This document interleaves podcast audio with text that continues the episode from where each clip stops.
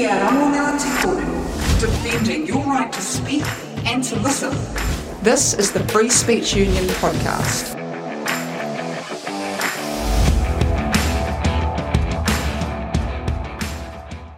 Kia ora and welcome to the Free Speech Union podcast. Dennis O'Reilly is a lifetime member of the Black Power, a social activist and an advocate for gangs and their rights. Kia ora and welcome to the podcast, Dennis. Kia ora, very surprised to be here.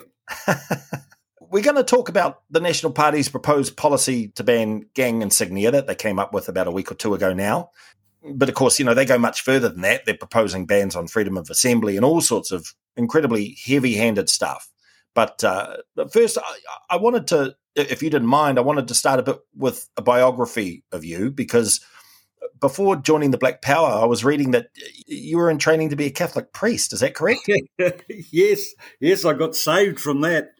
Yes, yeah, we we we were sort of um, pretty typical um, um, Irish Catholics who emigrated to New Zealand in the late 18, 1800s um, and settled in the South Island. Um, we were sort of um, f- farmers and horsemen you know, Irish upward mobility. Um, my dad had a service station. Uh, all my siblings um, went off to be, you know, to go to university. Um, my brother Laurie, older brother Laurie, was a lawyer and he became the commissioner for children. And we had a pretty strong social justice ethic, I think, that came from uh, our background. Um, in the 1920s, uh, Irish Catholics uh, in New Zealand were pretty much in the same position as Maori uh, are in New Zealand today. Uh, we were arrested and imprisoned at a ratio of three to one. Uh, we were beset by um, uh, alcoholism and addictions. Um, and slowly we, you know, became cops and then we became lawyers, and then we became judges, and uh, you know, and uh, and I suppose you know every Catholic mother or whatever wanted you know a daughter to be a nun or a, a you know a son to be a priest, um, and I'm I'm the last in the family. Um, and so I headed up to the uh, Marist Fathers at the mission in Hawke's Bay at the Mission Wineries, uh, and that was a a very good year in my life um, from an intellectual and spiritual point of view. Uh, probably the downside was I'm now a heavy wine drinker. And and so what what took you from from there to to becoming a member of the Black Power? Oh well, I I, I went home to Timaru to help my dad out. We had a service station, um, and then I decided to go to university in Wellington uh, to to study law and I I had it we and I got a job at a service station, Collins Motors in Newtown, and these guys from Right Way Concrete used to come in, these Maori guys, and I got to know them, um, and they'd drink down at the tramways, the local pub, in Adelaide Road, um, and um, they were kind to me. Um, they were um, hospitable, uh, and I witnessed the police, um, in my view, treating them unfairly. And because I was articulate uh, and prone to battle a system, I think, um, I'd stick up for them. And then it just sort of um, developed from there. Um, uh, I, there, there, was a scrap in Hopper Street one night. Um, and, um, you know, I suppose you know, my heritage predisposes me to to having a fight, and um, um, yeah, and I, so I, I was invited to patch up, and then having um, thought that was a good idea at the time, and then I suppose started to try and head out on a more of a bringing my skills to the fore, you know. So in terms of housing, employment, um, you know, law, um, all these guys, most of these guys were um, um, employed, um, high, you know, highly employed. Um, they were building the motorways and uh, and and the big buildings in, in Wellington and the concrete industry, um, and they were, you know, tax-paying citizens. But they didn't get a very good run at things. and uh, their you know healthcare was poor, housing was poor. Uh, there's a lot of racism uh, in terms of landlords and all that sort of stuff. And I, that then sort of led me into the Tenants Protection Association. Um, and I became the organiser of the Wellington TPA uh, for a number of years.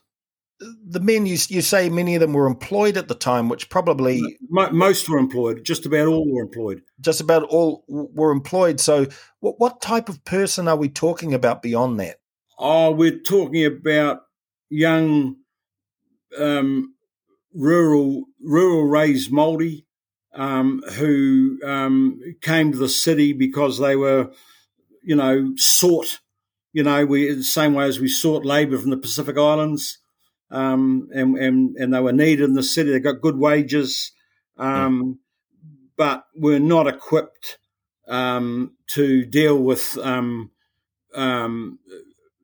Pākehā urban life, and uh, you know, and were uh, uh, split from uh, tribal things. And in in fact, there was a sort of a, um, I don't know, the, all of that tribal stuff was in a way suppressed, and and even um, you know, there's a famous um, oh, Ans Westra. Um, uh, a, a Dutch woman, a Dutch photographer, did a, a, thing called Wash Day at the Pa, and it was a beautiful little, um, um, you know, story. Um, and um, but the Maori Women's Welfare League uh, became embarrassed by it, you know, and and so it was suppressed. Um, uh, it was a school journal, I think, if I remember at the time, and it was that it was that sort of situation where um, Maori wanting to make good and wanting to assimilate uh, became embarrassed by their young people. Um, yeah. And and when Muldoon came in uh, to power, one of the first things he did was he went to the New Zealand uh, New Zealand Māori Council at Ngaruawahia, um, and he used the words of Mete Kingi Paetahi, uh, who was the second Māori to speak in the fourth uh, New Zealand Parliament in 1868 and Mete Kingi started his speech off by saying, um, I come before you as a child, whereas amongst my own people, I'm an old man. And um, and that's mm. how that's how ta- that's how Muldoon started his speech, and um, and there were people like Sir Graham Latimer, Sir Norman Perry, um, who listened, and he was saying, "Look, you guys have got to own these these young fellas, you know." Um, uh, uh, I, I, can see, you know, they're manifesting as gang. They're scaring the hell out of everyone. Um, you know, the, the, the, the, citizens thought it was the Maori warrior coming to collect the rent or something, you know. Yeah. And, um, uh, and, and it was only Latimer and, and Sir Norman really that, um, Sir Norman Perry that sort of really picked that up. Um, I, I, I, I, I took a, you know, I was the speaker for a contingent of Black Power um, at Sir, Sir Graham Latimer's tangi, um, and, and, we reflected on um, on those days. Um, and so that sort of prevailed, you know, that being embarrassed by your young fellas um, and, and and and sort of assuming the worst rather than assuming the best. And, and they were they were searching for that brotherhood, weren't they? I mean, they were searching. Oh yeah, well, it was it, they were gregarious by nature, you know what I mean. And then this was just a replacement whānau. Um, yeah. and and and uh, with and when you're a peer group, um, you know, you I mean, you know, it was bloody. You know, we drank a lot of alcohol and it was a lot of fun and. Um, you know, uh, all of that sort of stuff. Winding each other up and stuff. Oh, yeah, but I mean, uh, you know, it was, you know, like it was all very exciting as compared to the, um, um, you know, to the rural or, you know, provincial sort of stuff. I mean, you know, um, and it's only now, really, that you've got a gang population um, that reflects the demography of Maori society in general. Um, you know, I've got um, eight adult kids, uh, 18 grandkids, uh, 19 grandkids, and eight great grandkids, you know, mm-hmm. and there, there weren't people around when we were 18 or 19 running around the streets who you could take counsel from, and and so uh, when Matiu Rata started up um, uh, Mana Māori Motuhake, um, and uh, Ray Harris actually stood, he stood for Parliament, our, our, our founder and leader. Um, mm-hmm. as a gang member, I mean, you wouldn't you wouldn't see that today. And no. and and I look, I was a fully patched gang member, um, working in the Department of Internal Affairs, and um, um, you know, I ended up, you know, being quite a senior bureaucrat um, and ended up being um, the manager of marketing and communications for the Department of Internal Affairs as wow. a patch member. You know, so mm. they were different days, I think. Uh, Muldoon is an interesting character. I, have heard a lot and, and, read a lot about his. Uh, you know what he did with gangs and working closely with gangs and everything, but I, I'd like to hear that from you because you've described him as a mentor.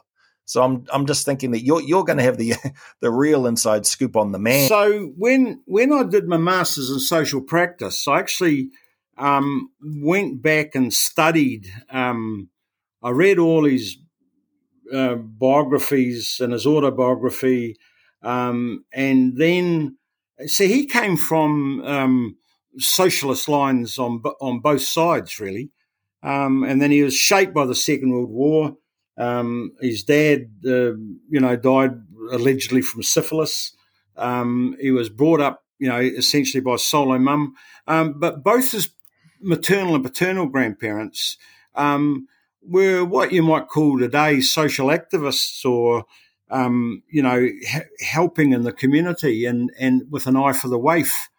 Um, and I think Muldoon, like most other redneck people I've met, get impressed when they see good, honest work being done um, in unlikely situations.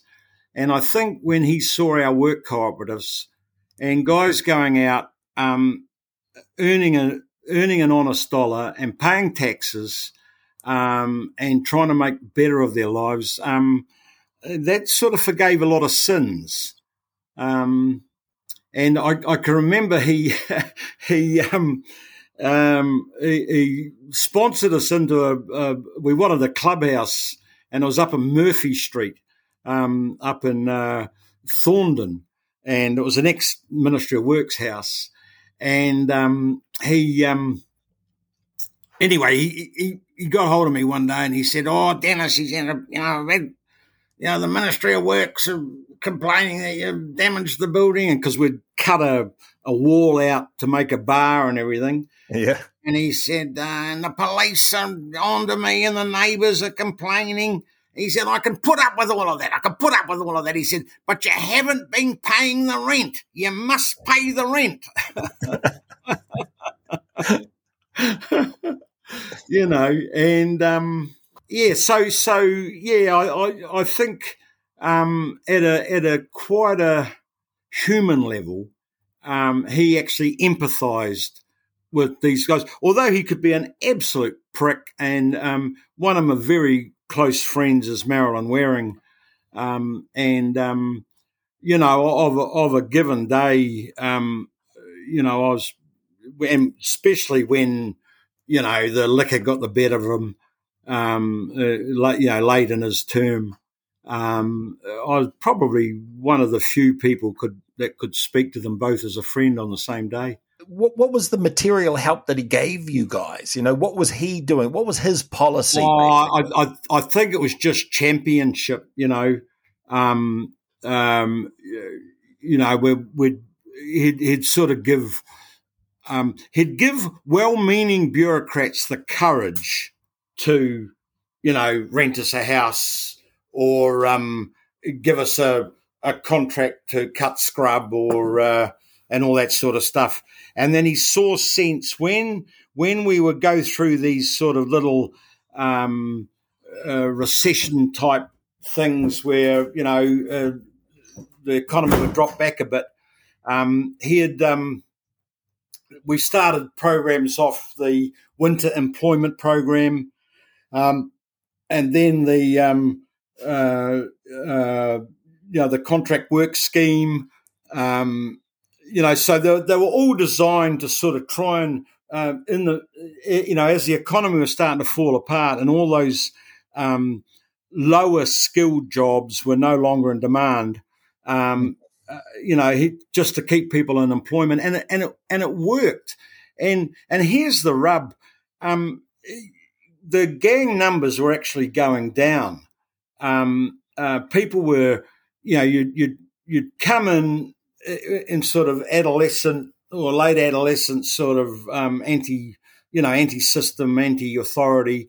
Um, you'd sort yourself out, you'd get a missus, uh, and you'd move on pretty quickly.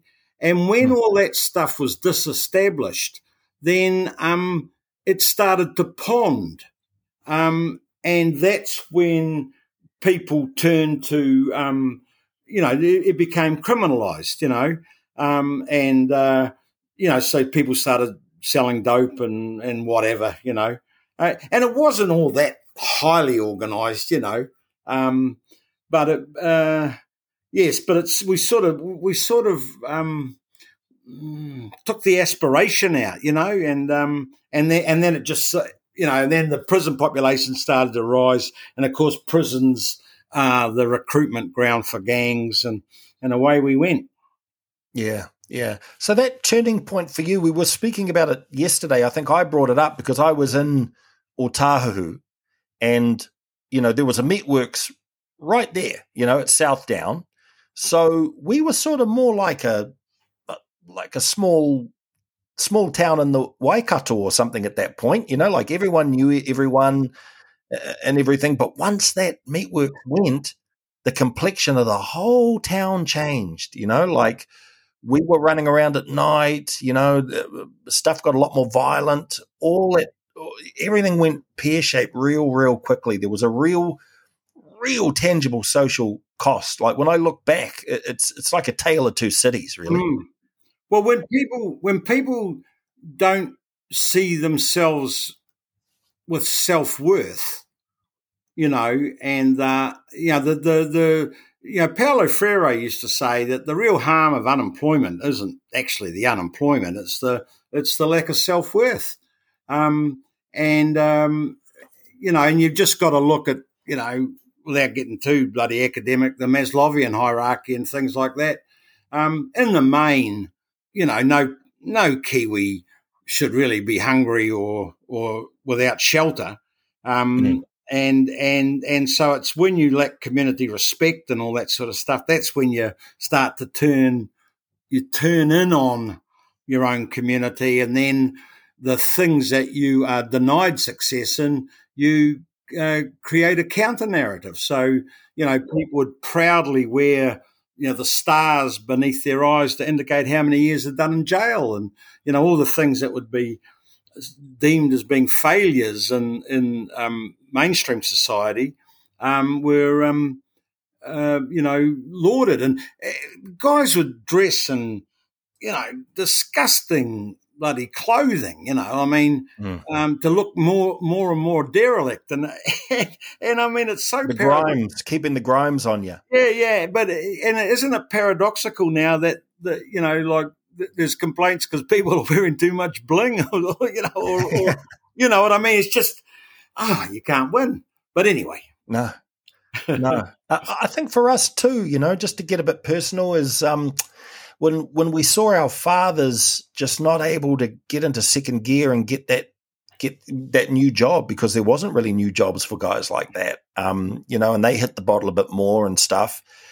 You know, we had to we had to watch that as young men. You know. Yes, yes. Well, I think um, I think what happened is, particularly in Maori society, uh, alcohol um, was used by the crown um, as a management tool during the Second World War um, to calm the nerves and whatever. Um, and um, when the men came back, they came back not only with terrible psychological trauma, um, but sometimes with heavy binge drinking um, uh, habits.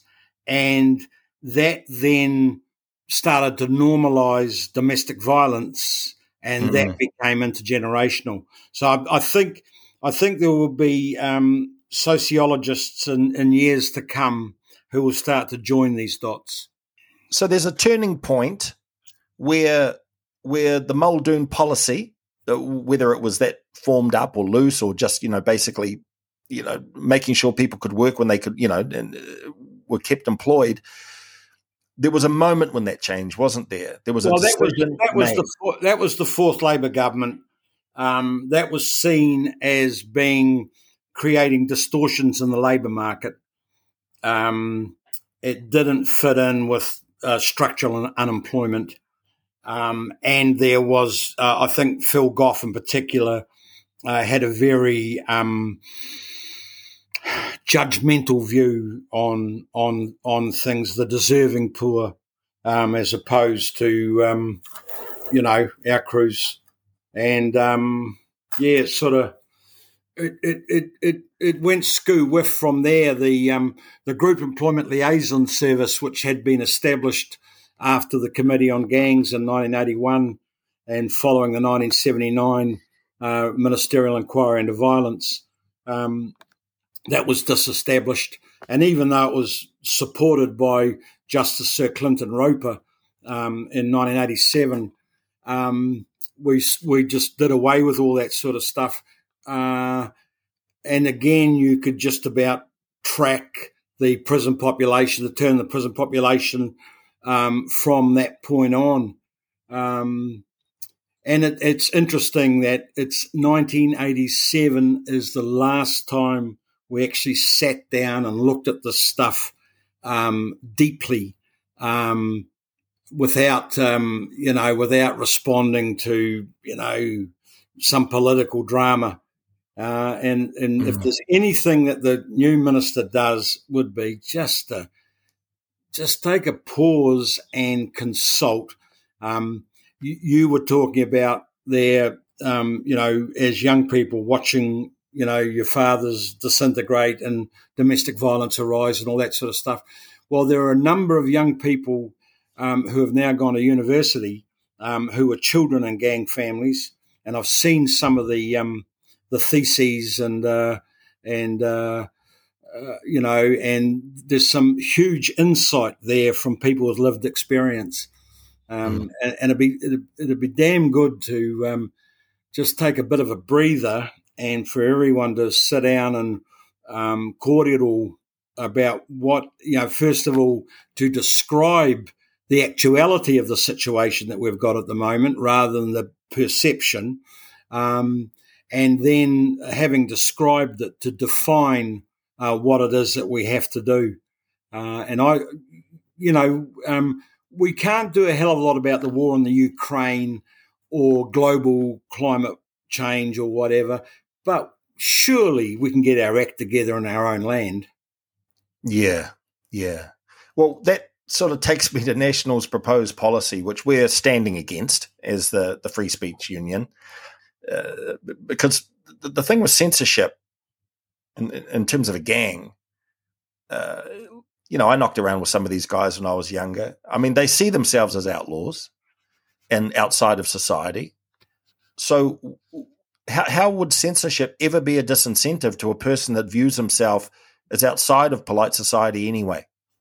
To me, I, I cannot see any logic there. The the the um the accusation thrown against the current government is that they've been soft on crime. And it's not just against the current government, it's actually a fair bit of it um, is thrown against the commissioner, uh, who's soon as seen as being woke or whatever. Um, but uh, actually, I think what we're seeing is leadership from someone who's being smart on crime. Um, and being smart on crime means deploying your resources and looking at the cause and effect um, things at play. Uh, and conversely, unfortunately, I think Luxon has been sucked into a bit of a vortex there um, by his police spokesman. Um, and, you know, I think what they're promoting is, is being dumb on crime. Um, Muldoon sent me to Jamaica in 1977, um, uh, just at the end of the state of emergency there, uh, when all the rude boys were coming and Rastafarianism was firing up in um, in England, and I went back uh, there in 1981 to Toxteth and Brixton, um, and um, uh, and again in 1992 when I did a thing at Oxford University, and um, we we have managed we managed to sidestep all of that stuff that a lot of the other Commonwealth um, um, you know Commonwealth countries the, the, the sort of riots in Brixton and Toxteth and um, and all that sort of stuff um, and we we did that in several ways in 1979 Muldoon sponsored a, um, a, black theatre group um, to come out here uh, called Keskidee. Um, and we did a tour of New Zealand. And out of that rose a lot of Māori music and a lot of Māori theatre. And the thing about theatre um, is that you can say stuff and and exhibit stuff on stage that would otherwise not be permissible, um, and get it off your chest, as it were, in a dramatic fashion. Yeah. Um, uh, and that's the opposite to um, you know trying to suppress free speech. Yeah, it's it's it's a um it's a, a valve to let off steam, isn't yeah, it? Yeah, and and you know, um, I, I mean, it, to me, it doesn't matter what you wear or whatever. Just don't behave like a prick, you know. Yeah. You know, um, and yeah, and I, th- I think you know, I think we confuse the uniform you know, with the behaviour, and it's the behaviour that's the issue, you know. Um, hmm. Well, it's like the concept of hate speech. Like uh, I know an imam who who I work with a bit, who is uh, a Muslim imam who's pro free speech, and his concern with hate speech is, well, you're addressing the speech, but the hate's still going to be there. Right. So this is a very similar situation, isn't it? It's like, oh well, you took you, you know you you made him change his t-shirt. I mean, that's all you really did. well, when after after Christchurch, you know, um, I went with a body of um, you know about fifty mongrel mob and Black Power leaders and their families um, to the mosque um, in in uh, in Wellington, um, and um, uh, we were all patched up, and the cop the the women the women cops that were there were great. But then the the, the you know the, the, the male cop who was in charge sort of you know took took Edge Te Whaiti and me as, aside and uh, and was you know you know sort of criticising the wearing of patches and all that sort of stuff. And you know I said to him, look, if it was the imam who was telling us to this was not appropriate, um, then it wouldn't be a problem. You know what I mean? Like no one would people would come to support, not to intimidate, you know. Yeah. And um, he just couldn't get it. Whereas, whereas the whereas the Muslims were, hey, thank you, brothers and sisters, for coming to support us, and they just didn't see a problem, you know. Censorship in terms of how the average gang member would look at it. Are they laughing at a policy like this? Is it making them more hostile to power? Uh, how? Because because I think about this because I'm Jewish myself. And I think about this in the context of, say, Nazis or neo Nazis, right? And I think to myself, if if you suppress them and go after them with the, the, censorship of them, you know, I mean, they can say some horrible things about us, and I, I accept that. But if you take that away, they're going to think that we're responsible for that. It's not going to make them like us anymore. And I just wonder is that siege mentality that people can get from censorship. Is that a concern, do you think? Early on, um, you know, the mongrel mob, you know, used to quite profoundly, you know, wear swastikas and say Sieg Heil and and all this sort of stuff. And I I used to wonder where that came from. And um, yeah. in doing a um, there's a thing called Section 27 of the Sentencing Act, um, and the, these things called cultural reports. And I've sort of uh, developed a bit of a, uh, a niche in there to try and understand how these might be well done. And interviewing some of these guys, they would talk about the brutality of their grandparents, their grandfathers, um, you know, and and their um, and all their cordial about the 28th Maori Battalion and all that sort of stuff. And mm. so, and then you see these young fellas started to adopt um, German helmets and swastikas and say Sieg Heil. And it was like, you know, once they'd reached adolescence or, or, you know, near adulthood and they could actually physically stand up for themselves, um, they were using that to say, well, stuff you. Um, yeah. Put your 28th Maori Battalion up your ass, you know. Um, now, um, uh, Sonny Fatu, the mob leader in the Waikato, um, has asked his people not to wear swastikas and not to say Sieg Heil uh, because he doesn't think that it advances the cause in any way. Now, that's a bit of self censorship, if you like, or or mm. or um, understanding semiotics. Uh, you know, one of the things that we've been lucky with, I think, in the Black Power is we've got the upraised fist. You know, Heringa Kati uh, is our is our symbol, and that's a, that translates internationally. You know, um, yeah. so I, I, yeah, so I think um, when you know Michael Laws in his um, predisposition to um, uh, you know treat people as an underclass and to, to sneer at them. Um, I, so he says he tries to say that the banging of gang patches um, in Wanganui was a was a you know great success, but how do you explain all of the gang murders and all that sort of stuff that followed that? It didn't seem to me to do anything great. Um, and well, then, no.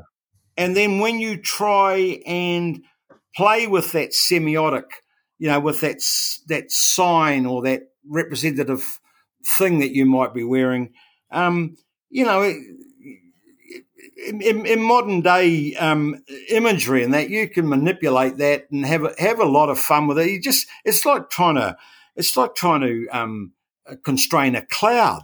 Um, you, you, just mm. can't, and it, it's a stupid route to go down. It, it would just, I mean, that's what the, the, concept of a dog whistle is, really, isn't it? It's like if you can't um, uh, if you can't say it outright, you'll just find other ways to sort of insinuate or anything like that. So yeah. Okay. And, and, and these, you know, like I see these young fellas. So there's a few marae in that that have banned patches, um, and which I think is counterproductive. Um, however, that's their prerogative. But you see the young men of those marae, they they wear their gang regalia um, in a much more subtle way. Yeah, you know what I mean? They, you know, they they don't, they don't yeah. say mongrel mob on it or anything like that. But they, they, you'd be dumb if you didn't pick up what all those white t-shirts with red or what you know what I mean. So well, well if, like in, growing up, even in the in the mid '80s in Otahuhu, if I went into a party with a red scarf with no dots on it or anything, just a red scarf around my wrist, people would assume I was trying to make a statement about, you know, and it probably wouldn't have been a smart statement to make in Otahuhu back then, yeah. you know, but that's just a color. It's, it's just a color.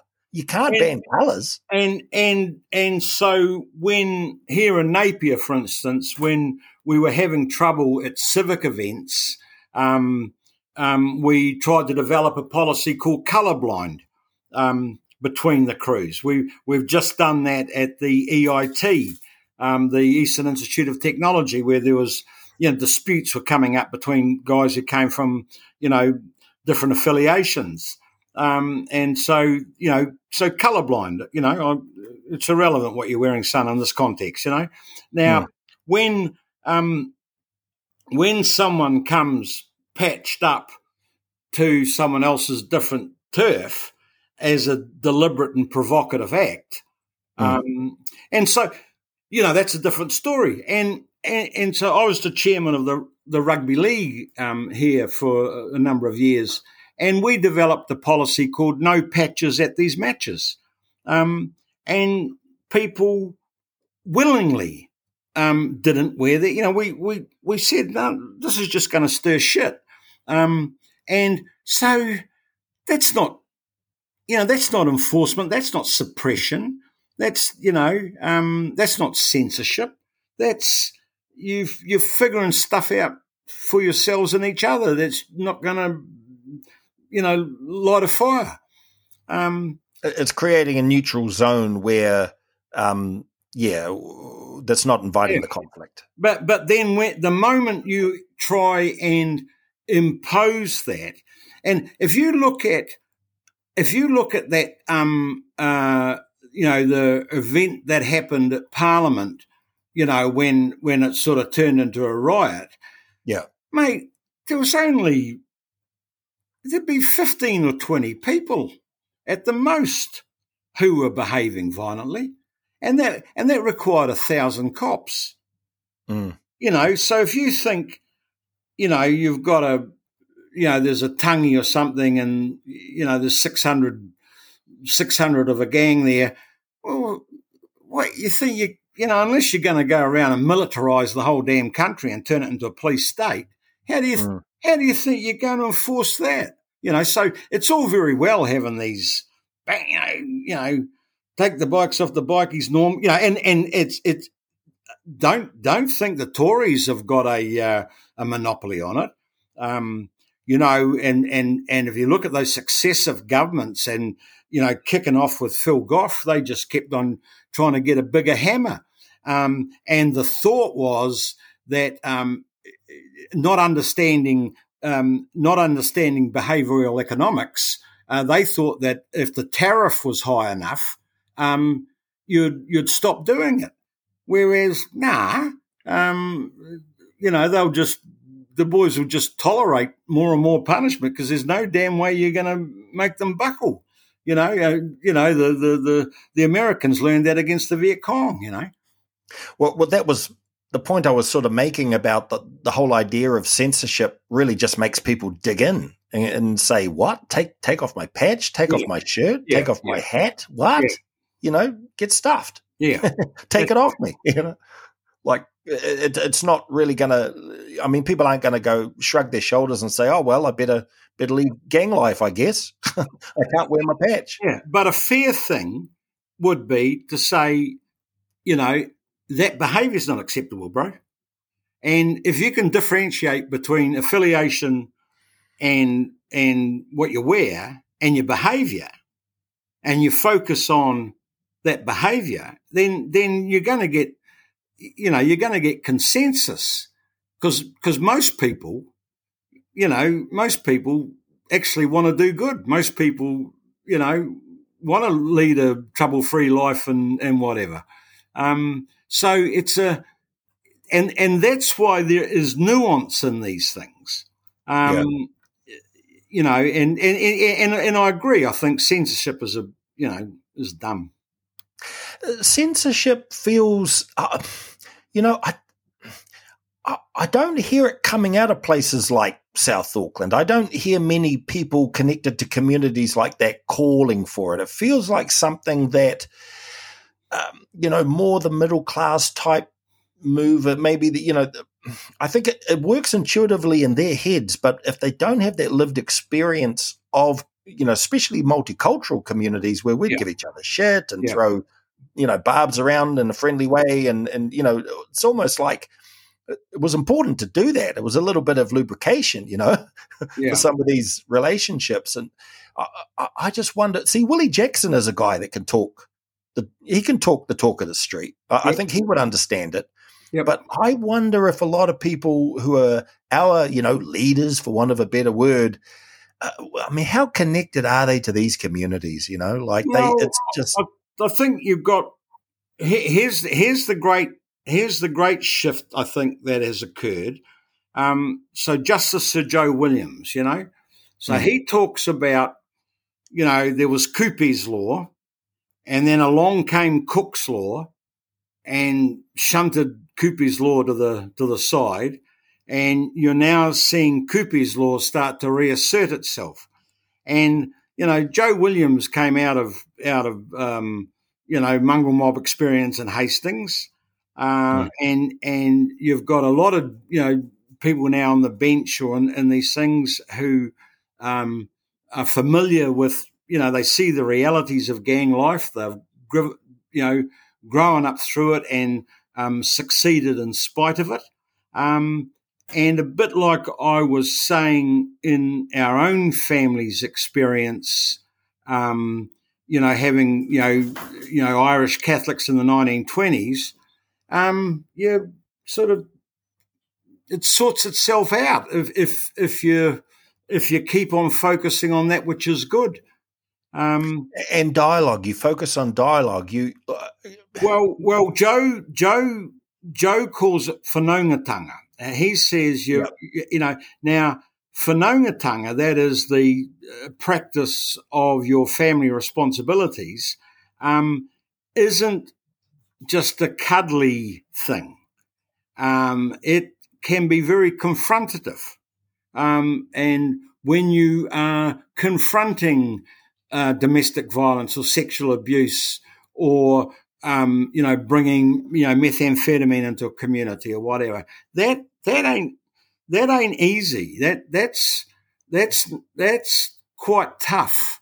And uh, like I live in a in a papakainga um, uh, we've built I suppose 20 houses around here over the last few years.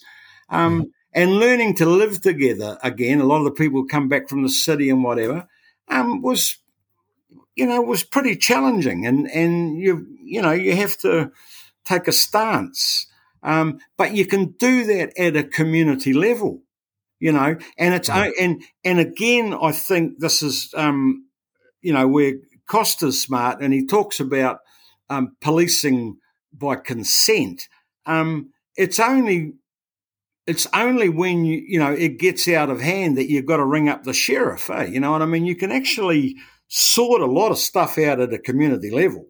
Um, the interesting thing about uh, that policing by consent, I mean, it does get people's backs up. But if if I got into a bit of trouble when I was a kid, right? Yeah, yeah. There was always the young cop who was in my face, and you know he was an inch away from my nose, going, "You, you know what's going on?" You know, and and then an older cop would wander over and go, "All right, mate, what's upsetting you? What's going on?"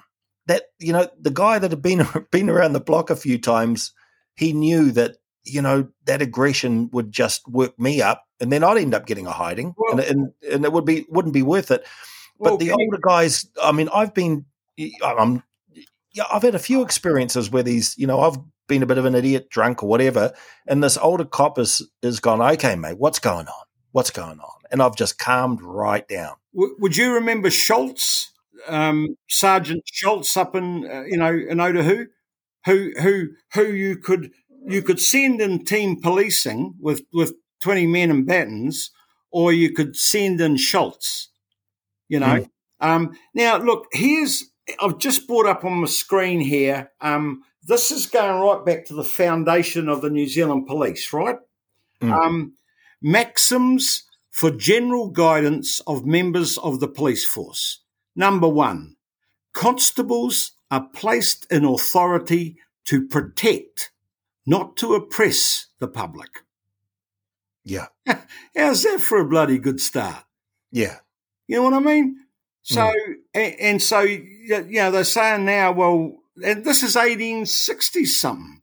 Yeah. Um, you know, so they're saying, oh, Coster, oh, you're woke and all that. Well, and what does woke mean? Is that does woke mean that someone's awake? They're conscious of what's going down, you know. But anyway, I mean, there you go. There's the first, you know, there's the first thing, uh, or, or you know, the first statement is a maxim for the general guidance of members of the police force in New Zealand. Constables are placed in authority to protect, not to oppress the public you know? Mm. Yeah, and, and, and tying it back to this uh, ban on insignia, all it feels like is harassment.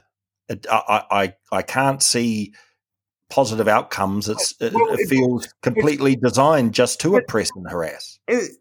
look, it's it's that's not the most annoying thing about it. The annoying thing about it is it's so stupid. Yeah. That's what, you, know, you, you can get pissed off with being harassed, you know, but god damn, if it's just stupid, that really, that, that would piss me off more than anything, you know. Yeah. Well, I mean, you've had a. I mean, dialogue is an important part of your life, isn't it? I mean, you're you're having hard conversations. You're wanting to sit down with people. You do see a path through dialogue, through people sharing experience, and uh, you know, there's a lot of talk about censorship today. Um, and I don't think there's enough of a focus on education generally in, in terms of dealing with racism, gangs, anything like that. It has to come down to sitting across a table um, and uh, and having conversations. That's that's my belief. So that that is. Am I getting you right there? Yeah. Well, I think you. So so you you've you've got you know you've got to build purposeful communities. I, am I'm, I'm um, uh, one of my sets of study in in uh, Great Britain um, was looking at um, what happened up at Easterhouse when they moved the Gorbals, um, you know, up up off off the Glasgow, um, uh, you know, wharves and that, and um, and when I see the new social housing in Auckland, I'm thinking, oh my God, we've learned nothing. You know, uh, the, the, the, the Easterhouse uh, had the reputation of becoming the worst place in Great Britain to live, you know.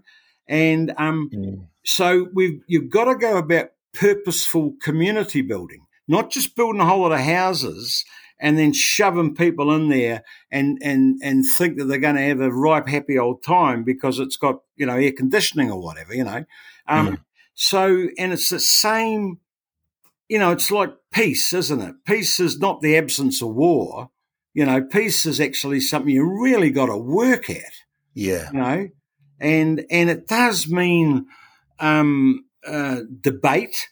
Um, we um, we had a um, we challenged the, the Black Power in Wellington challenged the um, we, we, we, you know debate is really good because you've got to look at both sides of things. So we got a Black Power debating team going, and um, oh, okay, and uh, and uh, there's a, a, guy called John Wareham who's who's now living in in uh, Mount Maunganui uh, in Tauranga, and uh, anyway, so um, so we challenged the the the moot um, was that um, Pākehā owe Maori a decent living, um, and the Black Power had to take the negative. Um, Interesting. And we uh, we took on the uh, parliamentary debating team who had just won the Australasian Championship. We did it at the Michael Fowler Centre with an independent adjudicator, uh, and the Black Power team won. Um, uh, and um, it, you know what I mean. So you you gotta, and that that's the thing about like Kōrero Ona Marae, you know, and mm. and and and and the first kōrero happens out the front uh, and that's the god of war on on the Aotea, you know. And then when you come inside, uh, is Rongo, you you you you and and they'll you know fiercely debate um, these these things. Um, yeah. And, and, so we need, you know, just relax, you know, like just have a bit of faith in each other and spit it out. And, it is about it is about faith in each other, isn't it? It's like uh, you know, censorship uh, assumes a contempt for for your fellow citizens on a level. I think, uh, you know, we should be able to have those hard discussions. So I, I mean, I you know, I I, challenge, I had a um, uh, some journalists talked about, you know, you know, taking a tank to gangs and, and whatever. And so I, I, you know, I described it as hate. You know, I said, what, what are you, what are you talking about? You're going to blow up my family and my kids and my grandkids or something. You know what I mean? And mm. and so I, I took I made a complaint to the press council and said that was hate speech. You know, I, I just really wanted to have an argument. You know, um, yep. uh, and and and um, you know, Simon Bridges said, I hate gangs. And I said, well, you know, hate's not a very good basis for a social policy, bro. You know, it's an emotion and not a very useful one at that. Um, shall we have a debate? Uh, but he was too wise uh, to um, uh, to uh, indulge me in that. hey, well, Dennis, this has been a fantastic conversation. We've gone for nearly an hour, and I knew it would be awesome. And I just really appreciate you giving us this time. Yeah, well, you, you snuck up on me there. All right. yeah, uh, maybe we should make you a lifetime member of the Free Speech Union. oh, I, I, you don't need to make me a member, mate. I, I, I'm, I'm, I'm quite self-empowered. Yeah, awesome. Hey, thank you, thank you so much. Kia ora. Okay, bye bye. Kia ora. Cheers. Thanks for listening to the Free Speech Union podcast. If you would like to learn more about us or find out how you can get involved or support, you can head on over to fsu.nz or check us out on Facebook and Twitter. Ka anō.